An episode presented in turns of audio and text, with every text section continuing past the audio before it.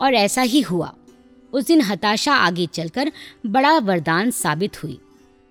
तीन चार महीने बाद ही मेट्रो मर्फी प्रतियोगिता बम्बई के मेट्रो सिनेमा और मर्फी रेडियो के निर्माताओं के संयुक्त तत्वाधान में आयोजित की गई।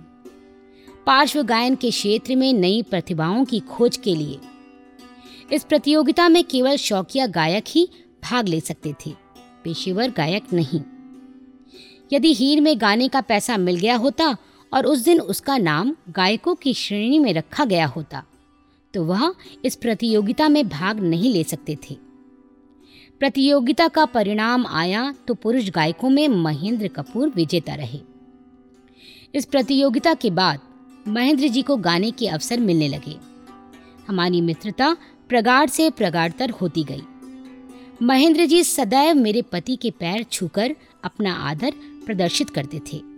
उनकी पत्नी भी बड़ी सुघड़ और सीधी सादी थी। उनकी एक बात मुझे नहीं भूलती कि जब कभी किसी पारिवारिक गोष्ठी में महेंद्र जी के गाने होते, वे आँख मूंद कर सो जाती। मैं अक्सर उन्हें हिला हिला कर कहती, भाभी जी, आप सो रही हैं? और वे आँखें खोलकर एकदम इधर उधर देखती, कहती, नहीं भाभी जी, मैं तो आँख मूंद कर गाना सुन रही थी।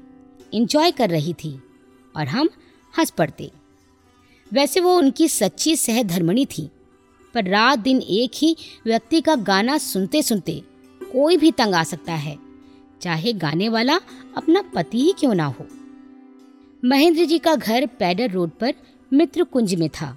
हम लोग पैडर रोड पर ही आयकर कॉलोनी में रहते थे। उनके कुछ गाने तो ठाकुर को बहुत ही पसंद थे। जैसे चाँद छुपा और तारे डूबे, नील गगन के तले आदि। जब हम दिल्ली आए, तब भी जब कभी महेंद्र जी का दिल्ली आना हुआ, एकाध गोष्ठी हमारे यहाँ की हो ही जाती थी। गोष्ठी नहीं होती तो आयकर के किसी कार्यक्रम में या राजस्थान क्लब के आयोजनों में महेंद्र जी आ जाते। प्रारंभ में जब मुंबई हम पहुँचे तो सबसे बड़ा आकर्षण शूटिंग देखने का था। हमारे साथ कलकत्ते से ट्रांसफ़र होकर आए बलवंत सिंह जी रहते ही थे। साथ में उनकी पत्नी थी। पति ऑफ़िस चले जाते तो हम दोनों के प्लान बनते बिगड़ते कि दिन में क्या क्या किया जाए। सिने स्टारों को देखने के लिए मन मचलता ही था। बम्बई में हम किसी को जानते नहीं थे। मेरे पति के लिए ये तो बाएँ हाथ का खेल था, किंतु उनसे मैं कहना नहीं चाह रही थी, क्योंकि मालूम था कि वे डांट पिला देंगे। अपनी ऑफिशियल पोजीशन का प्रयोग वे बिल्कुल नहीं करते थे। हमने सोचा, क्यों ना हम स्वयं शूटिंग देखने पहुँच जाएँ। एक दिन दोपहर को मैं मिसेस बलवंत सिंह तथा दो तीन अन्य महिलाओं के साथ चल पड़ी, महबूब स्टूडियो की ओर। गेट पर रॉबीला दरबान खड़ा था। उससे कहा भी कि हम लोग बाहर से आए हैं और शूटिंग देखना चाहते हैं, पर वह कुछ सुनने को ही तैयार नहीं था। बोला, चिट्ठी लाइए। बिना चिट्ठी दिखाए अंदर नहीं जा सकती। किसके द्वारा आप भेजी गई हैं? चिट्ठी हमारे पास कहाँ से आती? फिर भी पूछा, किसकी शूटिंग हो रही है? दरबान इस बार कुछ ज़्यादा ही अकड़ से बोला, दिलीप साहब की शूटिंग है। अब तो हम लोगों ने सोच लिया, शूटिंग ज़रूर देखेंगे। उनके तो हम सभी फ़ैन थे। दोबारा हमने बड़े रुआब से कहा, अंदर जाकर बोलो, कलकत्ता से कुछ महिलाएँ आई हैं। शूटिंग देखना चाहती हैं। दरबान फिर भी टस से मस ना हुआ। इतने में अंदर से एक आदमी निकल कर आया। हमने उससे भी कहा कि अंदर जाने दे, किंतु उसने भी मना कर दिया। अब कोई और उपाय नहीं था। ड्रम कार्ड चलाना ही पड़ेगा। हमने उस व्यक्ति से कहा, हमारे पति इनकम टैक्स ऑफिसर्स हैं। हम उन्हें बताए बगैर ही आ गए हैं, नहीं तो कोई समस्या ही नहीं होती। वो तो एक मिनट में सब कुछ फिक्स कर देते। ताज्जुब। हमारी बात का मनचाहा असर फिर भी नहीं हुआ। शायद वह सोच रहा था कि यहाँ तो सब ऐसे ही कहते रहते हैं। लेकिन किस्मत हमारी अच्छी थी।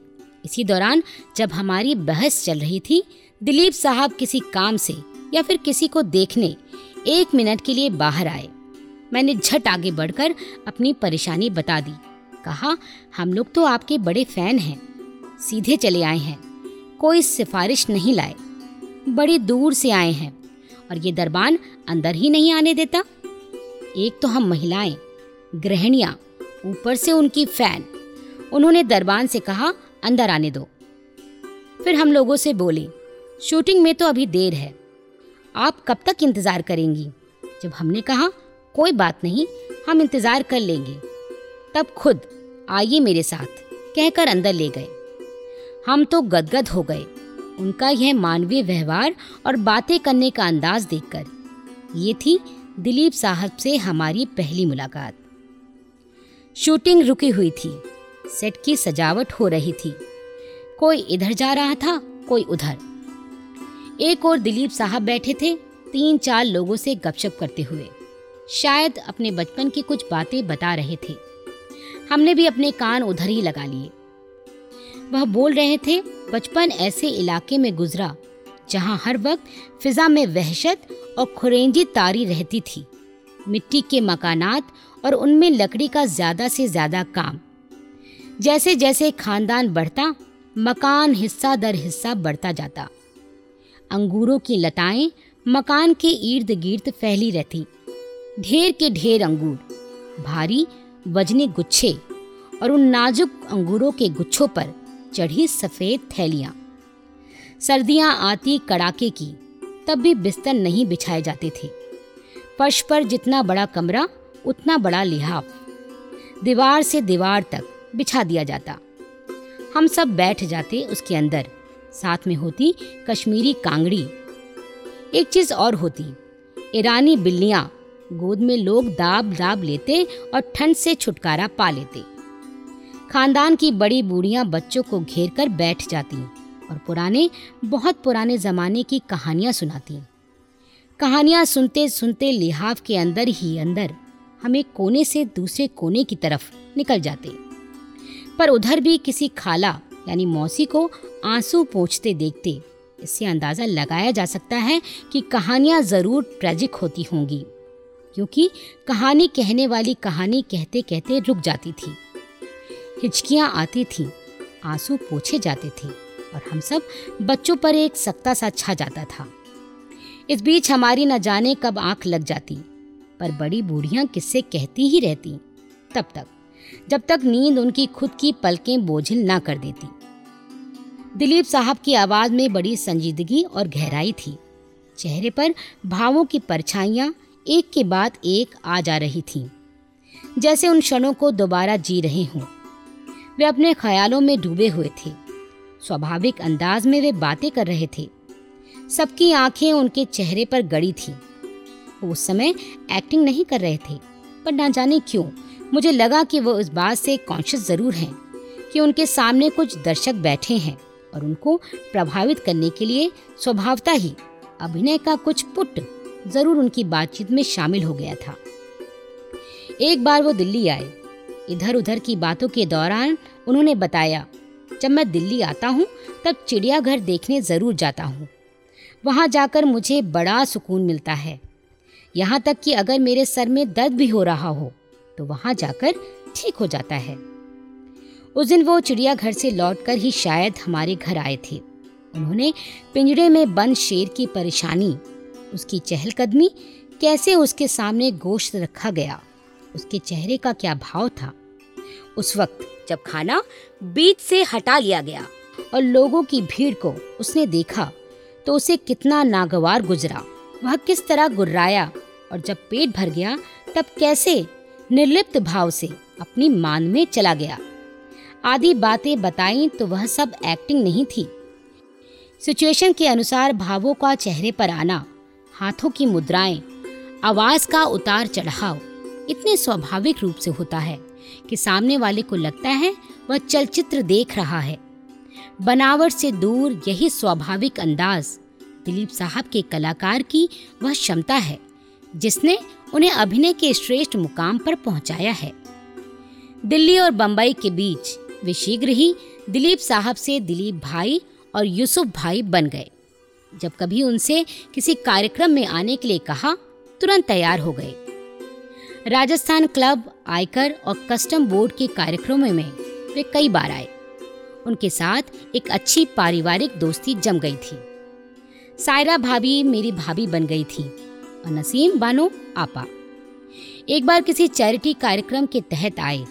जब उन्हें प्लेन का टिकट देने लगे तो उसे लेने से इनकार कर दिया। अशोका होटल में ठहरे थे। सायरा भाभी भी साथ थी। शॉपिंग के लिए बाज़ार जाना चाहती थी। मैंने कहा, दूसरी गाड़ी नीचे खड़ी है, आप उसमें हो आइए। जब तक दिलीप साहब तैयार होते, पर वे बोली, साहब से पूछे बगैर ना बना उस समय वह पूरी गृहस्थिन पत्नी लग रही थी। हम सब लोगों की तरह पति से पूछे बगैर कोई काम ना करने वाली पत्नी। एक बार दिलीप साहब ने एक कहानी सुनाई थी। कहानी उसे यूँ नहीं कह सकते, क्योंकि वह उनकी ज़िंदगी में एक घटी एक घटना से ताल्लुक रखती थी। बचपन में उस वाक्य को वे बड़े होने तक नहीं भूल सके थे। थी ही वह घटना ऐसी रोमांचक कि मैं भी उसे कभी भूल नहीं सकी। दिलीप साहब के दादा के बागीचों की देखभाल का काम मामा गनी के हाथों में था। मामा गनी अच्छे तंदुरुस्त जवान थे। ताकत उनमें इतनी थी कि दोनों कांधों पर एक एक अच्छा सेहतमंद बच्चा बैठा लेती। और काम में लगे रहते। बच्चों से उनको बड़ी मोहब्बत थी और बच्चे भी उनसे खासा प्यार करते थे। एक बार बच्चों ने पाया कि मामा गनी बड़ी बड़ी सख्त जंजीरों में जकड़े हुए हैं। पागलों जैसा जुनून उन पर सवार है। पता नहीं क्या बुदबुदा रहे हैं। दिलीप साहब को देखा तो एकदम चिल्लाए, यूसुफ, मेरी जान, मेरे बच्चे यहाँ आ मेरे पास। और उन्होंने दोनों हाथ फैला दिए। जैसे उस छोटे यूसुफ को अपने आगोश में समेट लेना चाहते हों। यूसुफ आगे बढ़ा, मामा गनी के सीने में समा जाने के लिए। उन्होंने उसे दोनों बाजुओं से बुरी तरह जकड़ लिया। वह चीख पड़े, पर बच्चे की चीख पुकार किसी ने नहीं सुनी। मामा गनी चीखते ही रहे। बार बार यूसुफ मेरी जान, मेरे बेटे आवाज़ लगाते रहे। तब तक, जब तक कि खुद निढाल होकर एक और लुढ़क नहीं गए। एक गफलत सी उन पर तारी हो गई। यूसुफ ने बाद में अपने दादाजी से पूछा कि, मामा गनी को जंजीरों में जकड़कर क्यों रखा है? तो जवाब मिला, मामा गनी अच्छा आदमी नहीं है। क्यों अच्छा आदमी नहीं है? पूछने पर उसे धुड़क दिया गया। धीरे धीरे बच्चे मामा गनी से खौफ खाने लगे और उनकी तरफ़ जाना बंद कर दिया। दिलीप उस समय छोटे बच्चे ही थे। अक्सर उनकी चीखों में अपने नाम की पुकार सुन रुक नहीं पाते थे। चोरी छिपे वहाँ पहुँच जाते और दूर से मामा गनी को अपनी मासूम निगाहों से ताकते रहते। अब्बा को जब उनकी इस हरकत का पता लगा तो बहुत नाराज़ हुए। एक दिन वो उन्हें साथ ले गए और ज़बरदस्ती मामा गनी की गोद में बिठा दिया। मामा गनी भी बार बार यूसुफ, मेरा बेटा कहते और जार जार रोते। बच्चे को ऐसे भींच लिया जैसे कंगाल को दौलत मिल गई हो। खूब प्यार किया। बड़ी मुश्किल से बच्चे को उनसे अलग किया गया। हालाँकि मामा गनी को अच्छी खुराक दी जाती थी, पर वे ढलते ही गए और एक दिन उनका इंतकाल हो गया। दिलीप साहब के दादाजी पैदल हज करके आए थे। उन दिनों हज करना बड़ा मायने रखता था। यही सबब था कि इलाके में सब उनके साथ बहुत इज़्ज़त से पेश आते थे। दादाजी सुबह तीन बजे उठकर तहज्जुद की नमाज़ पढ़ते थे। उन दिनों मामा गनी दादा के साथ मुखिया थे और बागों की देखभाल के काम पर तैनात थे। नमाज़ पढ़ने के बाद दादाजी बागीचों का दौरा करते थे। दो तीन बार के दौरे में जब उन्हें मामा गनी दिखाई नहीं पड़े, तब उन्होंने उनके बारे में पता लगाया कि वे आखिर जाते कहाँ हैं। ये भी शक हुआ कि जवान आदमी हैं, कहीं किसी गलत सोहबत में तो नहीं पड़ गए। पर किसी को कुछ पता ही नहीं था। एक दिन दादाजी ने मामा गनी को घेर लिया और पूछा, कहाँ रहते हो तुम? यह वो जमाना था कि बुज़ुर्गों के किसी सवाल के जवाब में झूठ नहीं बोला जाता था। मामा ने कहा, आप मुझसे ये ना पूछें कि मैं कहाँ जाता हूँ। वैसे मैं आपको यकीन दिलाता हूँ कि आपके बागीचों से एक पत्ता तक चोरी नहीं हुआ है। चाहे तो आप जाँच करा लें। लेकिन दादाजी मामले की तह तक पहुँचना चाहते थे। खुदा का वास्ता दिया, कसम दिलाई और उन्हें सच सच कहने पर मजबूर कर दिया। मामा गनी ने जो कुछ बताया, वह बड़ा हैरत अंगेज और खौफनाक था। रात होते ही मामा एक घोड़े पर सवार होते और निकल जाते। मीलों का फासला तय कर लेते। तेरह चौदह मील निकल जाने के बाद रास्ते में किसी दरख्त से घोड़ा बाँध देते और फिर आगे पैदल जाते बड़ी दूर, जहाँ कोई अकेला आदमी दिखाई पड़ जाता। वहाँ मामा उस पर शेर की तरह झपट पड़ते और उसे दबोच लेते। फिर धीरे धीरे उसका गला दबाते। गले से घर घर की जो आवाज़ आती, उसे सुनकर उन्हें खूब मज़ा आता। फिर किसी तेज धार वाले औज़ार से उसके गले की नस काट डालते। गले से खून गिरने की जो शक्ल सामने आती और धीरे धीरे चेहरा सफ़ेद पड़ता जाता और फिर सिर एक ओर को लुढ़क जाता। ये सब देखकर उन्हें बड़ा सुकून मिलता। फिर तेज धार वाले औज़ार को कर वे अपनी जेब में रख लेते, घोड़े पर चढ़ते और लौट पड़ते। हर रात उन पर कोई ऐसा खौफ सा बर्पा हो जाता और वह बस बेबस शय के साय में अपनी शिकार की तलाश में निकल पड़ते। इस तरह उन्होंने कई आदमी हलाल कर डाले। दादा ने यह जुर्मे इकबाली सुनी और कहा, तुम बहुत गंदे इंसान हो। मामा गनी उस वक्त होशो हवास में थे। उन्होंने कहा कि अपनी इस हैवानियत से वो खुद बहुत ज़्यादा परेशान है। इसलिए कोई माकुल सज़ा उनके लिए तजवीजी जाए।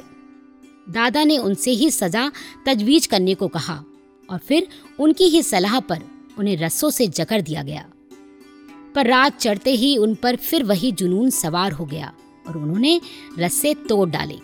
दूसरा कोई उपाय नहीं था। आखिर उन्हीं की सलाह पर उन्हें मोटी मोटी जंजीरों से जकड़ दिया गया। अब चूँकि इंसान के खून की उनकी हवस पूरी नहीं हो पाती थी, वह घुलने लगे और एक दिन चल बसे। मैंने कई बार सोचा कि मामा गनी की यह बात शायद यूसुफ भाई ने अपने ड्रामाई अंदाज में गढ़कर सुनाई होगी। उसी रूप में उस दिन हमने उसे लिया भी था। किंतु बहुत दिनों बाद जब अखबारों में पढ़ा, एक कुख्यात अपराधी रमन राघव के बारे में, तब दोबारा मामा गनी की बातें दिमाग में करवट लेने लगी। रमन राघव कुछ कुछ समय के अंतराल से बंबई की संकरी गलियों, छोटे पार्कों में सड़कों के किनारे पेवमेंट्स पर पत्थर से निर्दोष लोगों की हत्या करता था। इसमें उसे एक हिंस्र आनंद मिलता था। बहुत दिनों तक पकड़ा ही नहीं गया। बंबई उसकी आतंक की गिरफ्त में रहा। बहुत दिन। फिर एक दिन वह पकड़ा गया। मानसिक रोगों के विशेषज्ञों ने उसका निरीक्षण किया। तो कोर्ट में साबित हुआ कि वह मानसिक रोग से ग्रस्त एक बीमार व्यक्ति है। डॉक्टरों ने कहा कि उसे मेंटली पैरानॉइड सिजोफ्रेनिया नामक बीमारी है। मैंने अपने मित्र डॉक्टर रमूला कक्कड़ बम्बई अस्पताल में मनोरोग विशेषज्ञ से बात की तो उन्होंने बताया कि ऐसे रोगी होते हैं। रमन राघव की बाद में जेल में ही मृत्यु हो गई। उस दिन हमने सोचा कि फ़िल्म वालों के बारे में हम अक्सर कई बातें कितने गलत अंदाज में ले लेते हैं। यूसुफ भाई से ठाकुर की दोस्ती पकती गई। अपनी बेटी की शादी के अवसर पर हमने अपने इन मित्रों को केवल कार्ड ही भेजा था। सोचा था, इतनी दूर से आना संभव नहीं होता है। इतना व्यस्त उनका कार्यक्रम होता है, इसलिए हमने फ़ोन भी नहीं किया था कि उन्हें अकारण ही दुविधा में क्यों डालें। बल्कि उस शाम तो बंबई से सायरा भाभी की माँ अपने समय की मशहूर फिल्मी हस्ती, जिन्हें हम आदर से नसीम आपा कहते थे उनको फ़ोन आया कि दिलीप भाई और भाभी विवाह में शरीक नहीं हो सकेंगी, क्योंकि उसी शाम बंबई के एक प्रसिद्ध बैरिस्टर रजनी भाई की नेम प्लेट वर्ली के चौराहे पर लगने वाली थी और दिलीप साहब को ही उसका उद्घाटन करना था। मैंने ही फ़ोन उठाया था। मैंने कहा, कोई बात नहीं, वह भी ज़रूरी काम है और कि उनके आशीर्वाद ही काफ़ी हैं, जो हमें पत्र के रूप में पहले ही मिल गए हैं।